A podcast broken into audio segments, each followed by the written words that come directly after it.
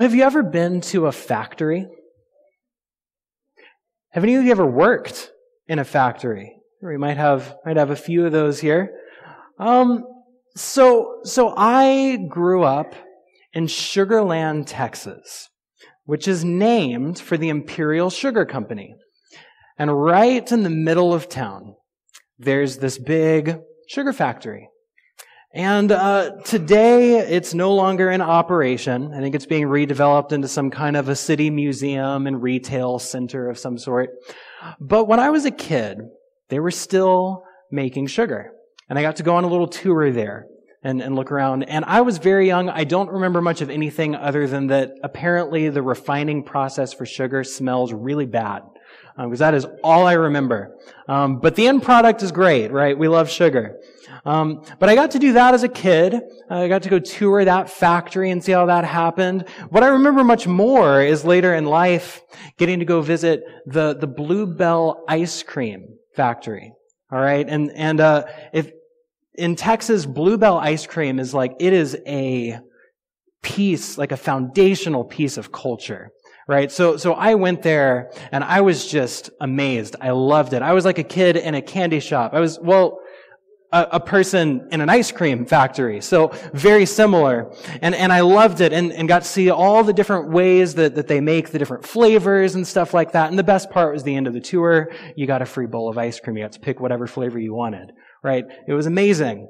Um, and then later on, I, I came, moved up here to Seattle, and a couple years after that, I, I brought my family, who came to town one, one time, to go to Theo's Chocolate Factory in Fremont, right? And so we got to go there and see where they source all the different cocoa from and how it goes from crunchy beans into this smooth, treat of, of chocolate, right? So I'm, I'm beginning to see a, a, pattern of the factory tours I've been on. Sugar, ice cream, chocolate. So for good measure, a couple years ago, Katie and I did bring some friends to the Boeing factory and we got to go there and see how the planes are made and that kind of thing. Unfortunately, we chose to go there on a Saturday.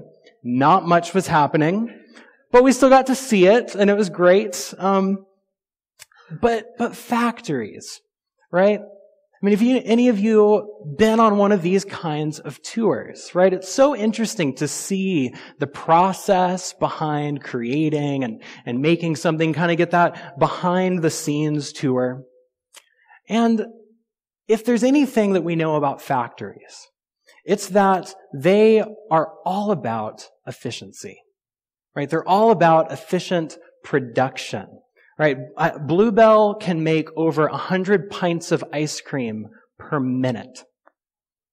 That's crazy, right? Theo's Chocolate Factory can make over a thousand pounds of chocolate per hour. Right? This is efficiency at its best, right? Factories are known for this.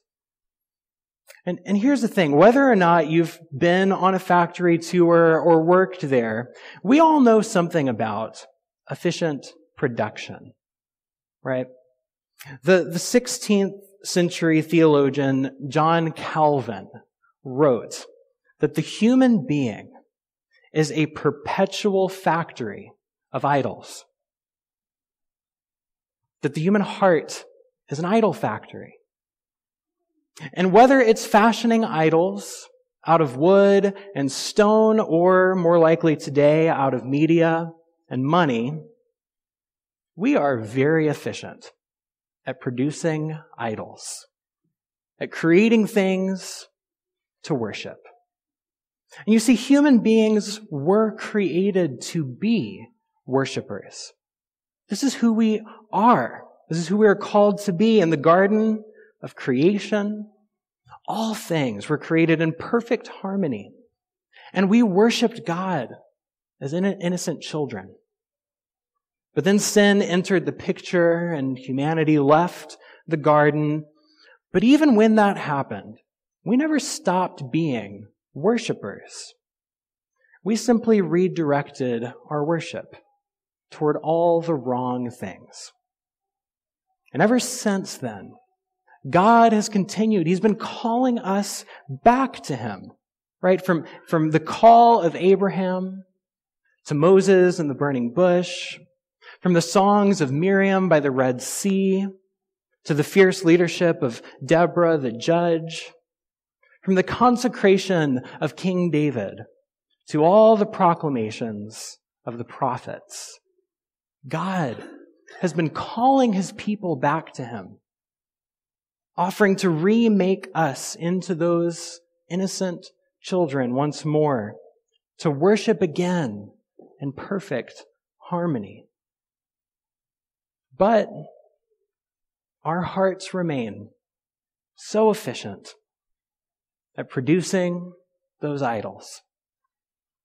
They remain idol factories, so efficient, in fact, that we often don't only make idols out of stuff of the earth, but we can even make idols out of the stuff of God. And that is what we see in our passage today. So if you have a Bible, go ahead and open to Jeremiah chapter 7. Jeremiah chapter 7 is where we're going to be this morning. And as you're turning there, or maybe flipping there on your phone, or whatever that looks like, I'll, I'll, remind you of where we've been. So last week, we started this new dwelling passage from Jeremiah 29. And for the next month or so, we're going to be looking through parts of Jeremiah to see the context that our dwelling passage falls in and, and to see what we can learn from the prophet Jeremiah. And as we read this book, there's this clear theme that emerges. And it's the theme of exile, of God's people in exile. And so this question that we are holding before us as we enter and, and, and journey through this book is how are we to live as God's people in exile? And so last week we, we looked at Jeremiah chapter one and we saw that he lived in a time of great transition, right? From the glory days of spiritual renewal to some really dark days of destruction and ultimately exile. And amidst all of this, God calls Jeremiah to be a prophet who's going to prepare the people for exile and also teach them how to live in it. And his call, as we read last week, is to pluck up and pull down, but also to build and to plant. And before God sends Jeremiah off with this mission, he calls him to himself. He calls Jeremiah to find his identity and belonging in God. And that's where we all have to start if we're going to be in exile. If we are headed into exile, then all the more we need to know that no matter our circumstances, we belong to God. But it's possible to act like and even think that our identity is in God and still be quite far from him. And that's the word that Jeremiah shares in chapter 7. So let's read, beginning in verse 1. The word of the Lord that came to Jeremiah from the Lord. Stand in the gate of the Lord's house and proclaim there this word and say, Hear the word of the Lord, all you people of Judah, you that enter the gates to worship the Lord. Thus says the Lord of hosts, the God of Israel, amend your ways and your doings, and let me dwell with you in this place. Do not trust in these deceptive words. This is the temple of the Lord, the temple of the Lord, the temple of the Lord. For if you truly amend your ways and your doings, if you truly act justly with one another, if you do not oppress the alien, the orphan, and the widow, or shed innocent blood in this place, and if you do not go after other gods to your own hurt, then I will dwell with you in this place, in the land that I gave of old to your ancestors forever and ever. Here you are, trusting in deceptive words to no avail. Will you steal, murder, commit adultery, swear falsely, make offerings to Baal, and go after other gods that you have not known, and then come and stand before me in this house which is called by my own name and say, we are safe, only to go on doing all of these abominations? Has this house, which is called by my name, become a den of robbers? in your sight?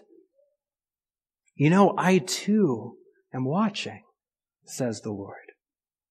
So go now to my place that was in Shiloh, where I made my name dwell at first, and see what I did to it for the wickedness of my people, Israel. And now, because you have done all of these things, says the Lord, and when I spoke to you persistently, you did not listen.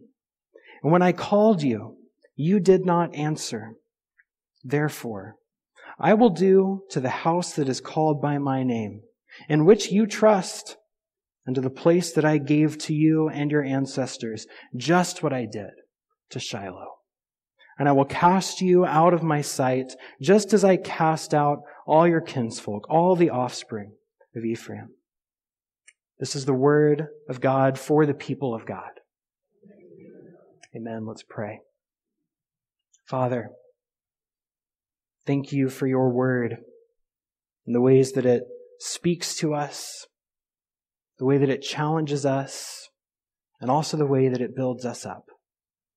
God, I pray that as we consider these words, that you would sharpen our minds and soften our hearts, that we might know you and love you.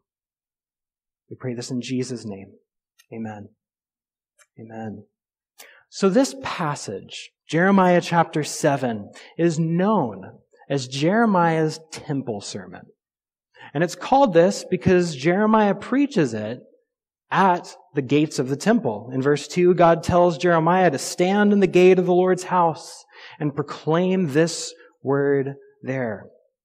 Right? But it is also called the temple sermon because it's not only at the temple, it is about the temple. Right? Both the way that the people use the temple now and also what will come of the temple in the days ahead. And ultimately, I think this is a sermon about worship. Right? All this talk of the temple is really talk about worship. Because the temple is the place where the people of God would go to worship God. It is this house of worship, the house of the Lord. So Jeremiah starts off his sermon in, in, the second half of verse 2. Hear the word of the Lord, all you people of Judah who enter these gates to worship the Lord. Now, what we might expect to follow is maybe some directions about the right way to offer sacrifices or burnt offerings. Or maybe how to, to properly sing the Psalms together, right? You know, some helpful information about how to worship, right?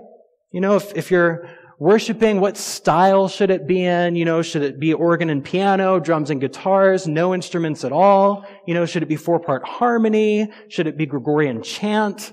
Right? I mean, this would be really helpful to know. You know, or maybe, you know, for him to say, well, what order should your service be in? What translation should you be reading from? So on and so forth, right? This is what we might expect. He's preaching on worship. But we hear none of that. Instead, what follows really has very little to do with what goes on in the temple and the worship that happens there. In fact, one of the first things that Jeremiah does is renounce the worship happening at the temple. In verse 4, he says, Do not trust these deceptive words. This is the temple of the Lord, the temple of the Lord, the temple of the Lord. Right? And he says this while standing at the gate of the temple of the Lord. Right? You see, what Jeremiah is doing here is redefining the temple. he's redefining worship. He's saying, you think that coming here to do this religious stuff is worship. But let me tell you about real worship. And instead of right sacrifices or better singing, he calls the people to justice and to righteousness. This is real worship. And so the first thing that we see is this call to justice. You see this in verses 5 and 6. He says, Amend your ways. Act justly with one another. Do not oppress the stranger, the orphan, the widow. Don't shed innocent blood. Right? So our worship has very much to do with justice, with living with one another, right? Acting justly with one another.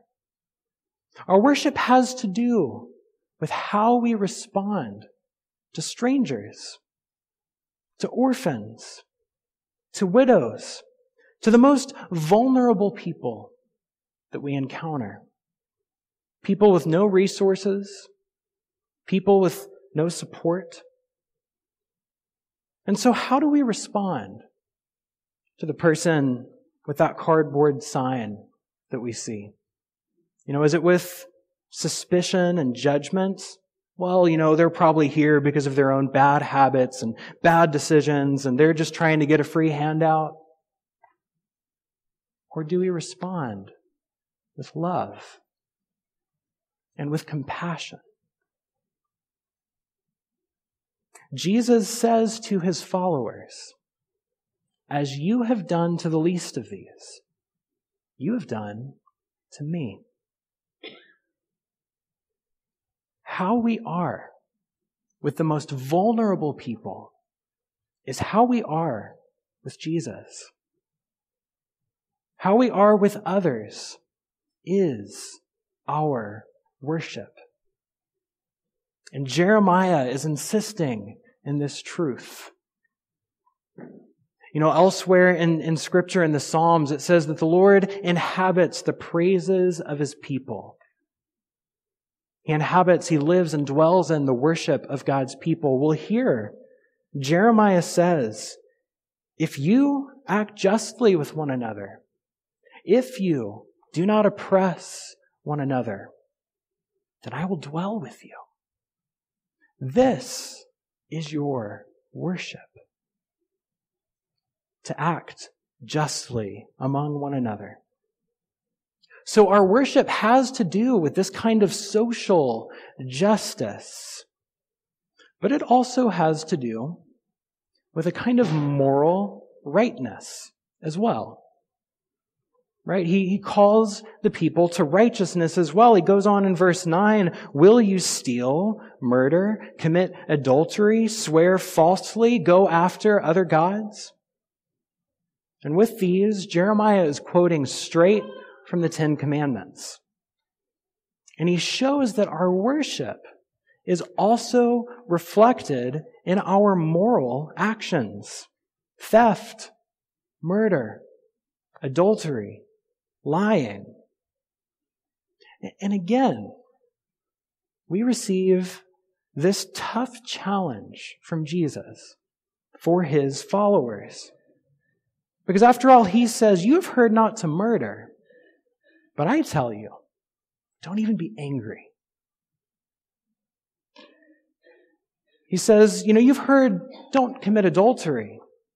But what I tell you is, don't even lust after each other. He says, you know, you've, you've heard not to swear falsely. But what I tell you is don't even swear at all. Let your yes be yes and your no be no. You know, he says, you've, you've heard not to steal, but, but I actually tell you to, to give. Give generously.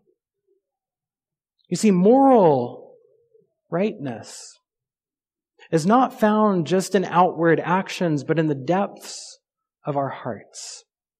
Right? And this is our worship. So if you've, if you've been around church for any length of time, you've probably seen that, that some churches tend to emphasize one of these over another, right? You know, some churches emphasize the social justice aspect of our worship. And others will emphasize the moral righteousness aspect of our worship. But God calls us to both. God calls us to both of these. Our worship is reflected in the moral state of our hearts and the social state of our relationships. And not only how we are with our friends, but how we are with strangers and even our enemies.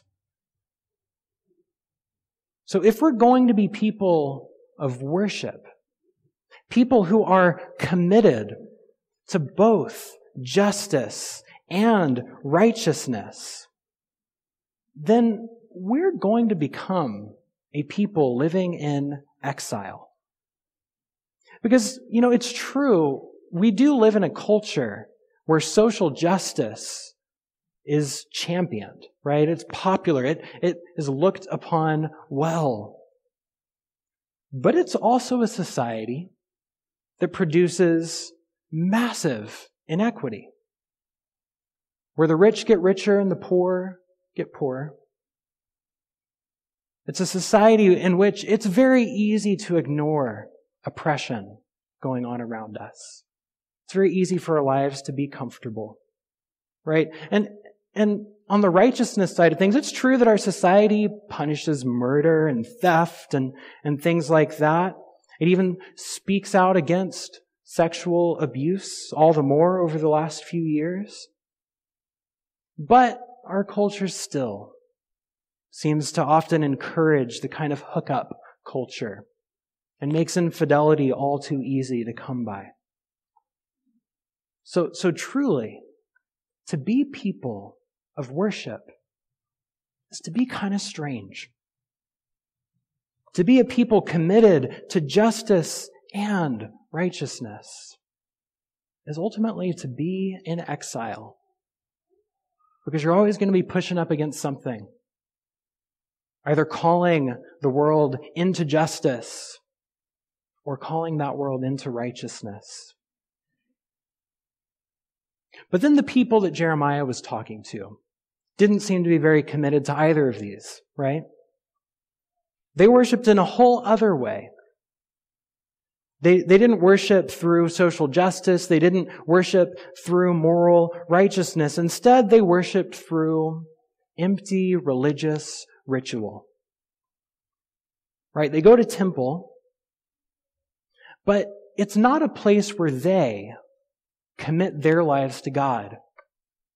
It's a place where they end up expecting God to commit his life to them. Right? Their idol factories just go to work. And they manage to turn the very temple of God into an idol. And so we see them living their lives however they want to. But they go to the temple, and as Jeremiah says in verse 10, they proclaim, Oh, we're safe. We're fine because we're at the temple. Right? And God's here. And God's going to take care of us. He's going to protect us. But their lives are not changed one bit. They have transformed the temple into an idol. They have turned the very things of God into something to be worshiped rather than God Himself. God even says to them, the temple in which you have put your trust. And so I wonder, what are some of the ways that we might do this? You know, maybe it's knowing the Bible really well. You know, oh man, as long as I have my book, chapter, and verse, I am set. But Jesus says to the Pharisees, You search the scriptures because you think that in them you will find life. And yet it's they that testify about me. And you're not coming to me for life.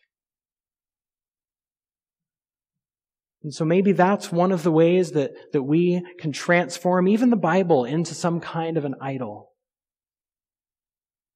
Maybe it's just sort of the, the social status of being a church person, right? And we go to church and we say just like them, oh, we're safe, we're fine. But God calls us to more. This is not true worship. Our worship goes beyond here. We cannot rest in these deceptive words. This is the temple of the Lord, the temple of the Lord, the temple of the Lord. God is transforming us. And so as we look through this passage, you know, we see some of the things that Jeremiah is calling the people to and calling out. But what do we see about God throughout this passage? I think there's a few things we see here. First, we see God's desire, right? In verse 3, it says, Thus says the Lord of hosts, the God of Israel, amend your ways and your doings, and let me dwell with you. God's desire is to dwell with God's people. And this has always been true since the garden, where God walked with us. And ever since then, God has continued to pursue and say, I want to dwell with you.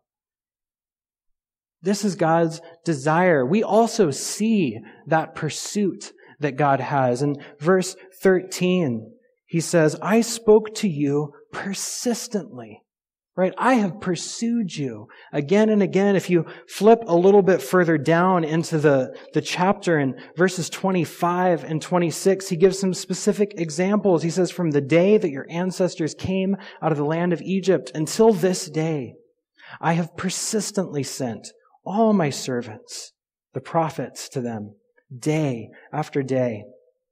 And yet they did not listen to me or pay attention, but they stiffened their necks and they did worse than their ancestors did. And so God has a heart that desires to dwell with his people. And God has persistently pursued his people. But ultimately, his people haven't had it. They haven't listened. They haven't turned. And so, in the last couple verses of this passage, we see that God is not bound by the temple. God is not bound by his land. We see that God is free. You see, the people think that the temple is the place where they can keep God that God can be kept there, and because they have the temple, we're safe. But God is not bound. He is free. And so he goes on to say, uh, start in verse 13. Now, because you have done all these things, I spoke to you persistently, you did not listen. Verse 14, therefore, I will do to the house that is called by my name, in which you trust, and to the place that I gave to you, and your ancestors just what I did to Shiloh. Now, Shiloh is the city that was, that was north of Jerusalem in northern Israel. And it's, it's this place where the people originally set up the tent of God whenever they moved in to the land. Right? And they set up camp there. They were there, and this is the place from which they got all of their land and were sent off into the rest of the nation. But what has happened is that that land has been overturned. And ultimately, all of the northern part of Israel was invaded and already thrown into exile. And so here, Jeremiah is saying to the people in Judah, hey, you know what happened to them? Just because my name dwelt there didn't mean they were safe. And the same is true for you. This temple is not a talisman. It's not a token. You will be my people, or you won't. And we see that God, in fact, is free. And so he sends them this stark warning. So, what do we do with this? Right? He's calling the people into certain things. And we see this heart of God that desires to dwell, that consistently pursues, but is not bound. And I want to throw out this question that we're going to continue to ask. How are we then to live as a people in exile?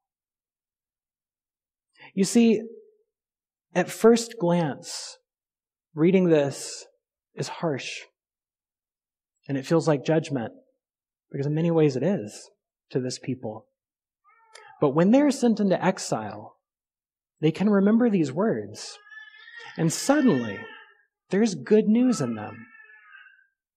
Because if our worship is not confined to the temple, whenever the temple is torn down and we're thrown out into exile, we can still worship.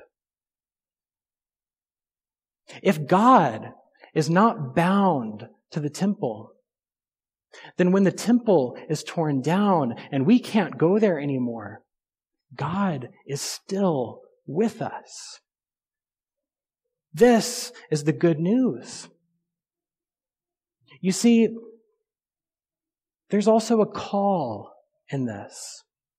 Because in exile, we are still a people who worship. In exile, we are still a people with whom God dwells. But we have to live as people with whom God dwells, as people of justice and righteousness.